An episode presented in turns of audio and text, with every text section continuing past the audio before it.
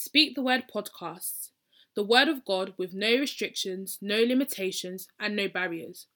For the Bible says in Daniel 11:32, those that know their God will be filled with power and do great exploits. In this podcast, we will explore the Word of God together, growing in Christ and building a better relationship with the Father.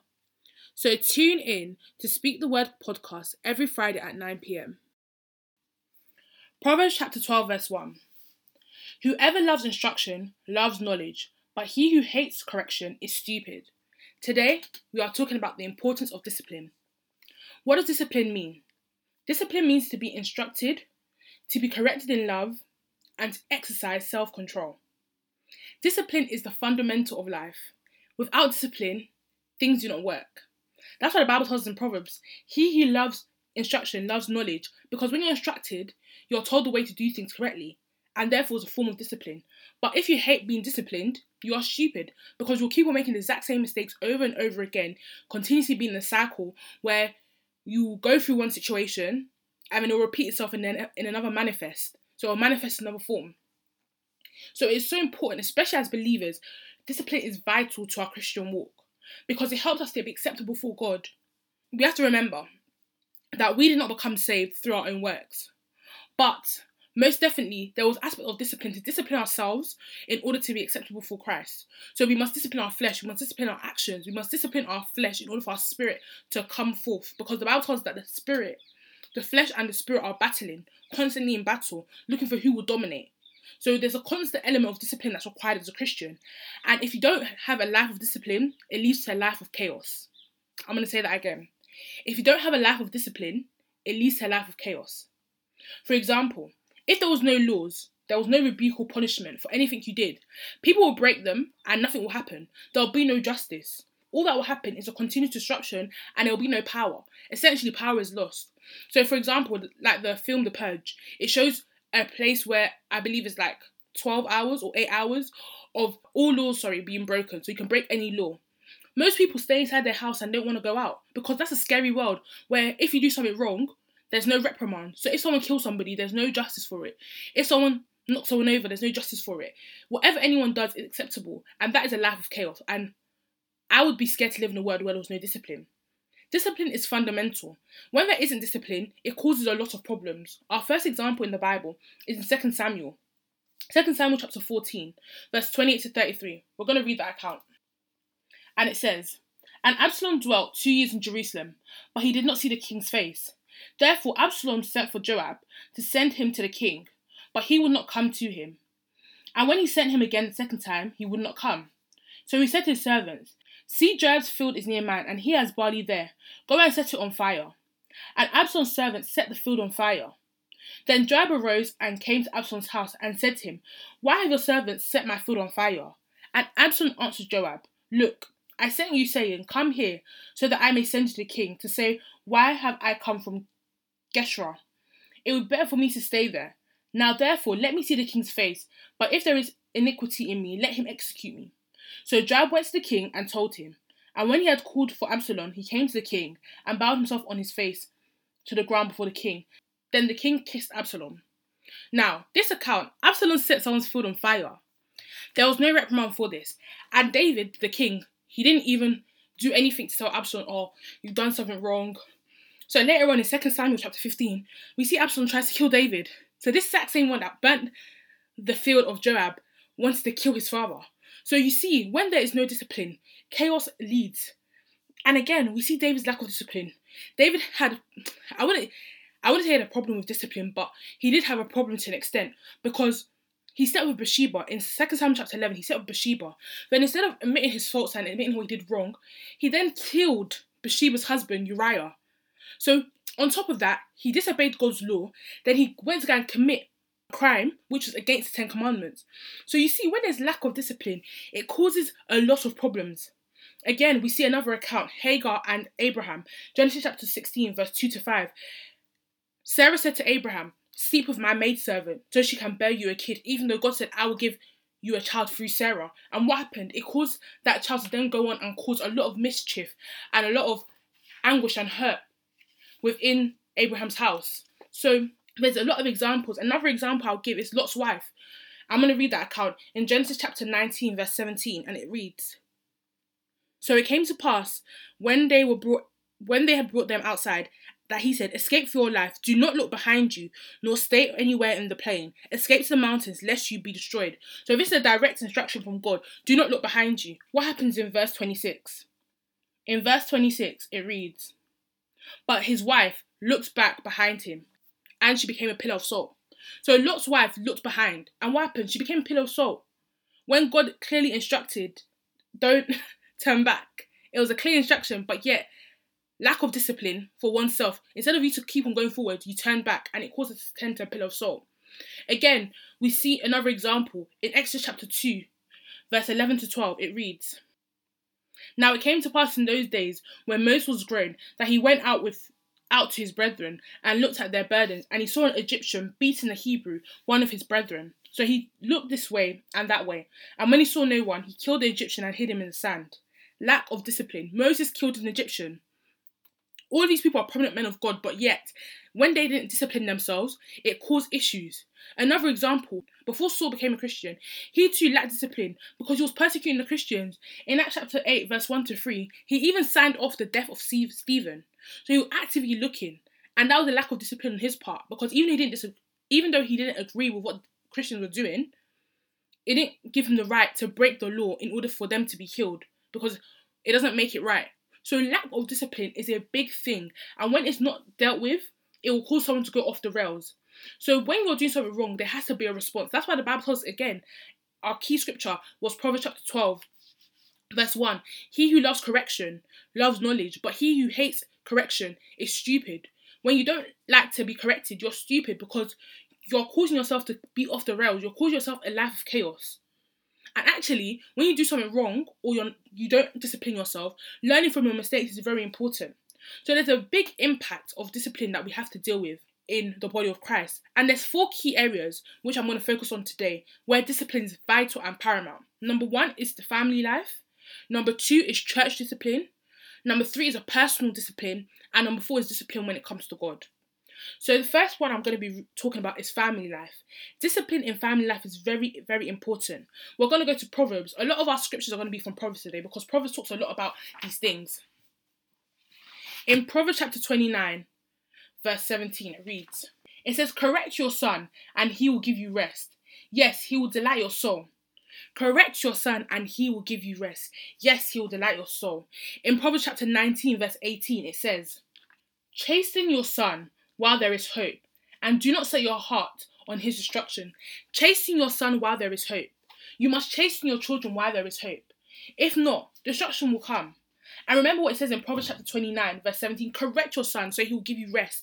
So when you don't correct your children, as a parent, as a child who doesn't like correction, you're causing your parents distress. You're causing them destruction. The Bible tells, even when the command is, obey your mother and father so that your days may be long. The script that was a commandment. The scripture tells us very clearly it was a commandment from God. God really values the relationship between a child and its parent, and He expects the same thing that you would give to Him with the mother and the daughter, or the mother and the son, or the father and daughter, father and son, because essentially it's reflecting what it's like to be a daughter of the Most High, what it's like to be a son of the Most High. So if the ones that the Lord has given you, you can't accept what they dis- when they discipline you, how then will you accept when God disciplines you? Because God will discipline you even worse than way your parents will, because God is God. So you have to be able to listen to your parents and listen to what they tell you to do. In Proverbs chapter 13, verse 24, it says, He who spares his rod hates his son, but he who loves him disciplines him promptly. If someone loves you, they care enough to correct you. They care enough to discipline you so that you don't keep on making the same mistakes. That's why we have discipline. It's not to do with oh, because they want to seem that they're better than you. No, it's because they actually want you to do well. Your parents want you to do well. Your mother wants you to do well. Your father wants to do you to do well. That is why they discipline you because they want to see you excel in life. They want to see you actually thrive. And as a believer, it's so important because when they discipline you, especially when it comes to your Christian walk, they want to see you thrive as a Christian. They want to see you get to heavenly places. They want to see you in eternity and live in that eternal life, not in hell. But if you don't accept the discipline they're giving to you, what then? If they can't discipline you, who can discipline you? It's so important. And if a child isn't disciplined, that means their life will be ruined because The Bible talks about remember the create the days of your youth. Whatever you do in the days of your youth, the pruning years is what will implement the future years. So if someone is not pruned correctly and they're not disciplined, when they get older, they'll be the people that break the law. They'll be the people in the prison cells. They'll have a wasted life, all because they lack discipline and it lacks acceptance of discipline. So it's very important that we discipline our children. It's very important that we correct them. And as a child myself, it's so important to heed to this discipline and correction. Yes, sometimes it's hard. Yes, sometimes they're a bit annoying, but your parents know what they're doing. Because if you don't accept discipline, you will become foolish. That's the truth. And you see a lot with people. People, when you ask them about their childhood, they were always naughty. They never accepted what their parents said. They didn't like to listen. And their life became nothing. Their life became nothing. Proverbs chapter 22, verse 15 says, Foolishness is bound up in the heart of a child. The rod of correction will drive it out. Remember of the fall of man. Naturally, we have the serpent nature, which is the sinful nature. There's such a thing called um, original sin, which we all have. Some children will say to their parents, no. Who taught them no? Their parents didn't teach them no. It's innate. So the rod of discipline, correction, will drive that foolishness out of the child. That is why it's so important for discipline to occur. And remember, discipline doesn't kill. It doesn't kill someone. So when I say discipline, I'm not saying whack your child or whack whack people when they do stuff wrong. But discipline can be like, we're gonna take away this privilege. We're gonna help you understand what you did was wrong, so you don't go and repeat it. Discipline does not kill somebody. So it's so important that we, as parents and as children, accept the discipline and as parents continue to discipline. Because discipline doesn't kill. It actually doesn't kill anybody.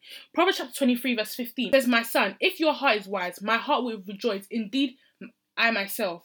It then goes on saying, verse 16, Yes, my innermost being will rejoice when your lips speak the right things. Parents rejoice. They're happy because their child will not be led astray in Proverbs chapter 30, 23, verse 13, it says, Do not withhold correction from a child, for if you beat him with a rod, he will not die. Discipline doesn't kill. So is it so important to accept discipline because it's actually helping you for your future. Discipline is so paramount, and we see this in family structures. Like I said, David didn't discipline his children. What happened? One raped one, another. One tried to kill um the father. So this is all in one family. It's not separate family. One family all because of lack of discipline from his, his act with Bathsheba. The kids were the reprimand of it. So lack of discipline in, the family structure causes a lot of turmoil. A lot of turmoil. We have to discipline ourselves. If we don't discipline in the family, it causes a lot of destruction. In First Samuel chapter 2, we see Eli. Eli was the high priest. Eli was high priest for 40 years, I believe. 40 years he was high priest. All because of his sons misbehavior and his lack of discipline towards them. And God told him as well, You didn't discipline your children. You didn't discipline them, and I warned you. Because of that, his whole family lineage was messed up. The whole lineage. The Bible says that in their youth they will die. All because of people's disobedience towards God. And because there was that lack of discipline on Eli's behalf. Because if he had disciplined his sons correctly, then it could have avoided that happening. But he didn't discipline them. So you can see that discipline is so paramount towards a family, discipline is so paramount towards family and towards family life because it sets up people and everyone comes from a family. So the world, if there's a world of chaos, it's because of lack of disciplines that happen in the family unit. Ephesians chapter 6, verse 3 to 4.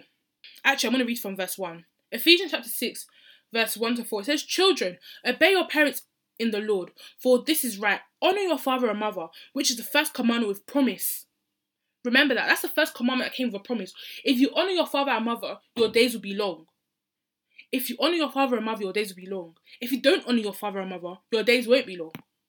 So that was the first command that came with a promise. And it goes on then to say that it may be well with you and you may live long on earth. It says that, and it will be well with you and you may live long on earth.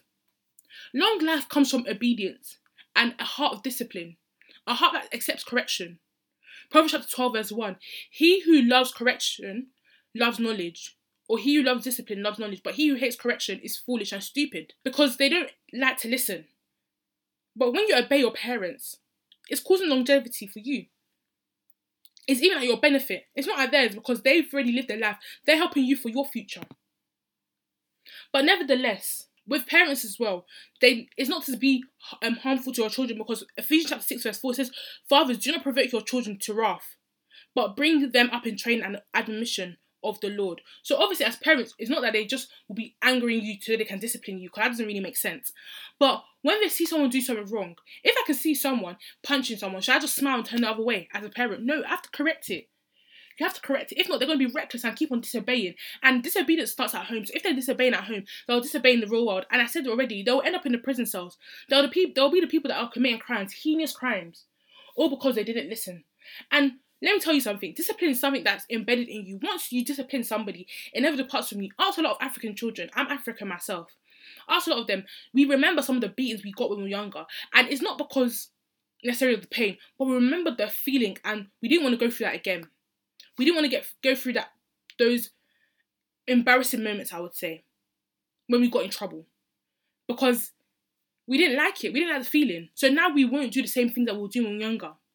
And it stayed with us for life. It hasn't departed. So now I'm the age of 20. I haven't lost all these things of discipline. They're still with me now. So discipline is very important. It doesn't leave the child once they've got it. It stays with them forever. Proverbs chapter 22 verse 6. And it says, Train up your child in the way he should go, and when he's old, he will not depart from it. You will not depart from discipline if you're trained in it. It's actually something that will continue to be embedded in you all the time. So discipline is so important and so paramount as a Christian, especially even if we're not a Christian, but as a Christian, it's even more important because the Bible instructs us to do this. Next thing we're going to go into is church discipline. Ooh, church discipline is very, very important. God has given key people in the church roles. These people are not above anybody, they have just been given place of position. For example, if you have a company, you're going to have a founder. You can't be the founder if you didn't start the company. So you can't then say, I want to be the founder. No, because you didn't start the company. But yes, you can be a business associate, maybe you can be CEO, yes, you can go there. But it doesn't make the founder above anybody else. He's just the one that started the company. So in church, it's the same way. We don't have, oh, um, the one that's better than anyone because we're all children in the sight of God. But there's definitely key roles that people have been given, and God has appointed these people. It's not by chance or by accident someone's a pastor. It's not by chance or accident that someone's a deacon. It's not by chance or accident that someone's um, an associate pastor, a minister, an evangelist. These are all roles that God has designed and He has actually appointed people to be in, appointed into leadership.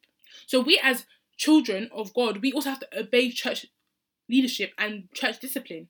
If you see in Levit- Leviticus chapter 7, verse 30 to 36, it reads, his own hand shall bring up the offerings made by the fire to the Lord. The fat with the breast he shall bring, that the breast may be waved as a wave offering before the Lord. And the priest shall burn the fat on the altar, but the breast shall be Aaron's and his sons.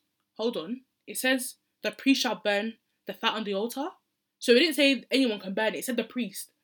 So the priest has an appointed role. And then it then said a certain part will be given to Aaron and his sons. And Aaron and his sons were the Levites. So that was their job.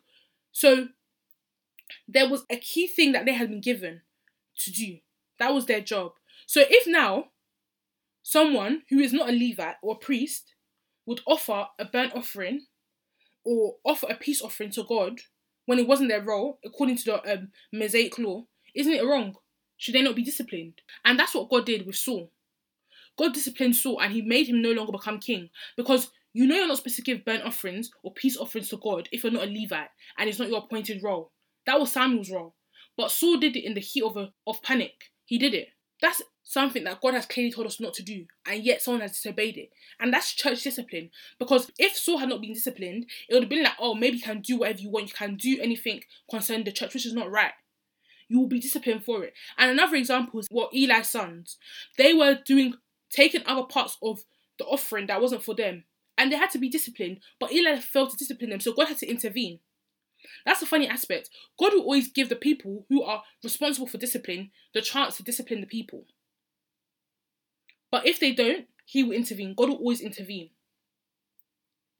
And even for the leaders, there's clear requirements for leaders in church. If you look in First Timothy chapter 3, verse 1 to 12, and again in Titus chapter 1, verse 5 to 9, it gives clear instructions about who a leader should be in a church, what the attributes should be, what they should be like. So there's no room of confusion. So then, if as a pastor, let's say I'm a pastor and I see um, an apostle or a deacon doing something and I correct them, it's not it's not me correcting you to scripture because scripture has given clear clear instructions of what you should be like. I'm gonna read the Titus account.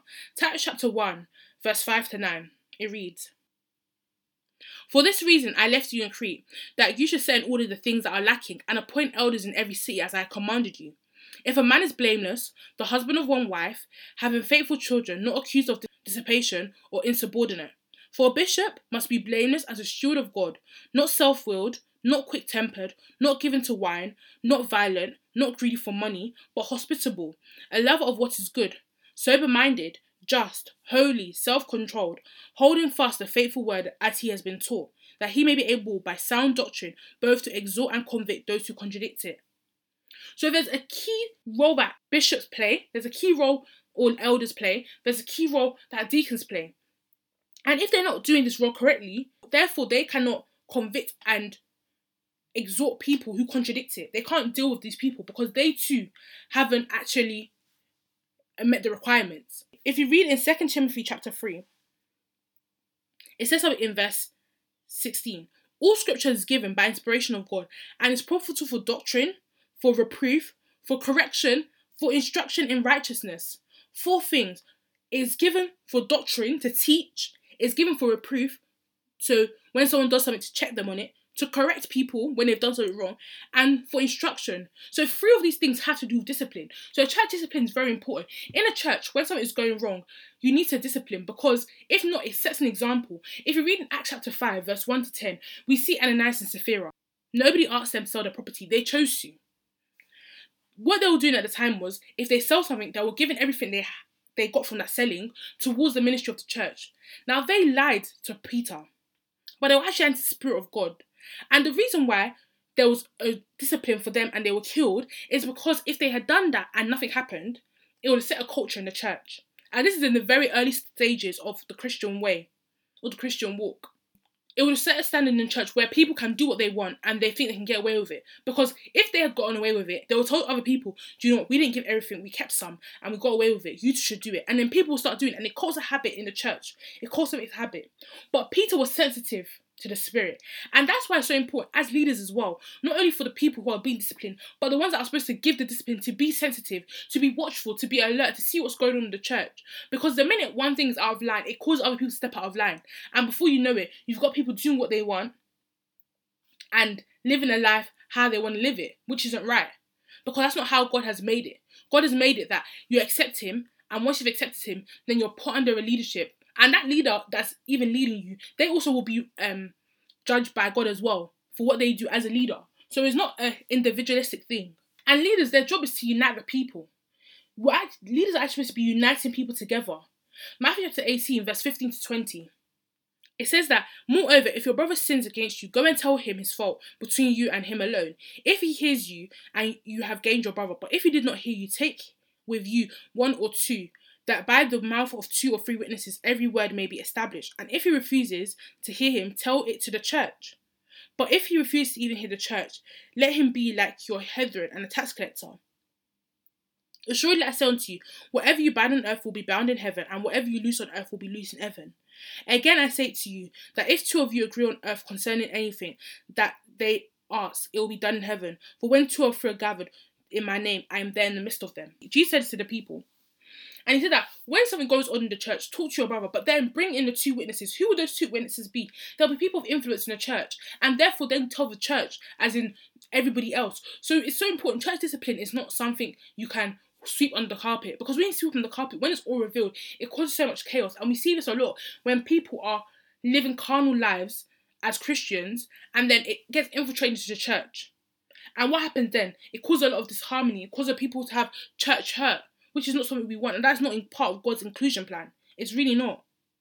So discipline is so important, and the people that are leaders they unite the people together. They bring them together so that people who, when they sin, they will actually be perfectly formed together with the same mind. That's what First Corinthians chapter one verse ten says. Now I plead with you, brethren, by the name of our Lord Jesus Christ, that you all speak the same thing, and that there will be no division among you, but you'll be perfectly joined together in the same mind and in the same judgment. So leaders bring the people together. They bring them into inclusion. They bring them into things so that they'll be together in one accord. They unite the people together. Again, we see this in Philippians chapter 4, verse 2 to 3. In regards to church discipline, what happens when there's false teachers or disobedient teachers? They have to be called out. There is no way when someone is speaking false words, and this even as a leader, we as a church sit back and relax. No, there is no way. The first scripture I'm going to go to is Ezekiel chapter 34, verse 2 to 10. And it says, Son of man, prophesy against the shepherds of Israel, and prophesy, say to them, Thus says the Lord God to the shepherds Woe to the shepherds of Israel who feed themselves. Should not the shepherds feed the flock? That is the role of a leader to feed the flock. If a leader's not doing this, and what is what is feeding? Feeding the word of God. Because remember what I said in Second Timothy chapter 3, verse 16. The word of God is therefore doctrine. So it's there to teach people and feed them. But instead, they eat the fat and close themselves the wool and source the fatlings and do not feed the flock. And God will rebuke these people. In verse 10, it says something very key in Ezekiel chapter 34, verse 10. It says, Thus says the Lord, Behold, I am against the shepherds, and I will require my flock at their hand. I will cause them to cease feeding the sheep, and the shepherds shall feed themselves no more. For I will deliver my flock from their mouths, and they may no longer be food for them. So God will actually remove these people. So leaders have a very important role. And as believers ourselves, we have a requirement. And when we see false teaching, we must call it out. Because false teaching leads people astray. And that's one thing that discipline does. When discipline is executed, it causes people to live a wayward life. And that's why, as a believer as well, when you see your brother or sister fall into sin, fall into temptation, you're supposed to encourage them to take them out of it. Because if you're letting them keep on falling, then what happens then? Everyone's just falling and nobody's able to be redeemed. No, we must be watchful and look out as a church. We must care for our brothers and sisters. It's actually a requirement and fundamental as a believer to actually do these things.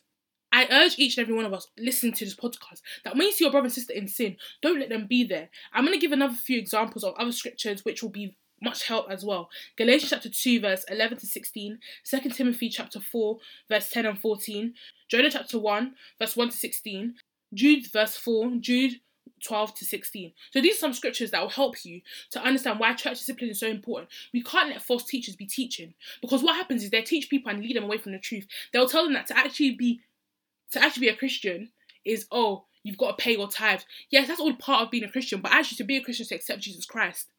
The discipline aspect from not accepting Jesus Christ is seen through not having eternal life. And that's so important. And I don't want to see anybody live a life where they think they've got something when they actually haven't got anything. And the Bible says it clearly in Matthew chapter 16, verse 26 What does it profit a man to gain the world but lose his soul? What does it profit somebody to gain everything in this world, which is only temporary, when there's another life to come, which is eternal? And the reason why I tell people about hell is not to scare people, but it's actually a form of discipline. It's actually God's discipline, but eternal discipline. And you don't have to go through that if you just accept Jesus Christ. You don't have to go through eternal discipline. In the next episode, we're going to be talking about personal discipline and discipline when it comes to God. But you still have the opportunity to give your life to Christ today. It's never too late. Don't hesitate because you think that you've got time. So many people thought they had time and they're now gone. Time is not something that you control. Remember that. Time is not something you control.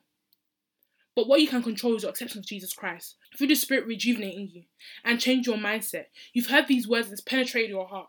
That is Jesus Christ calling out to you, saying, Come unto me all ye, ye that are heavy laden, and I will give you rest. How can you have rest if you don't accept Jesus Christ? Don't wait for another opportunity. Don't wait for next week's episode to say that you want to give your life to Jesus Christ. This is the time. The time is now. Accept Him. Do not delay in this process. If you want to make that bold step and you want to make that declaration today, you can say a prayer with me, and God will literally write your name down in the book of life as you accept it. Truly believe in your heart because the Bible says, believe in your heart and confess with your mouth. It has to be a public declaration. This can be your bedroom, it can be with a company of people, it doesn't matter. But really believe in your heart and accept Jesus Christ. Let's pray. Heavenly Father, I come to you today because I am a sinner. I have turned away from the truth, but I now know the truth which is in you. I accept you to be Lord and Saviour, that you died on the cross, you were buried, and you resurrected on the third day for my sins. Lord, I pray in your holy name that I will no longer live a life of disobedience to your will, but actually live a, a life of obedience to your every word. Grant me a heart that is disciplined. Grant me a heart that accepts the will of the Lord and everything you say concerning me. I accept you as my Lord and Saviour, and I accept all you have done on the cross for me. Today and for the rest of my life, I live each and every day for you. In the name of Jesus Christ, my Saviour, I pray. Amen. Hallelujah. I hope you're blessed by today's episode of Speak the Word podcast. If you have been blessed by this episode and you would love to share your testimony or you have been saved, please email us at speakthewordpodcast at gmail.com so we can share this with everybody else and share how you've been blessed by this platform. God bless.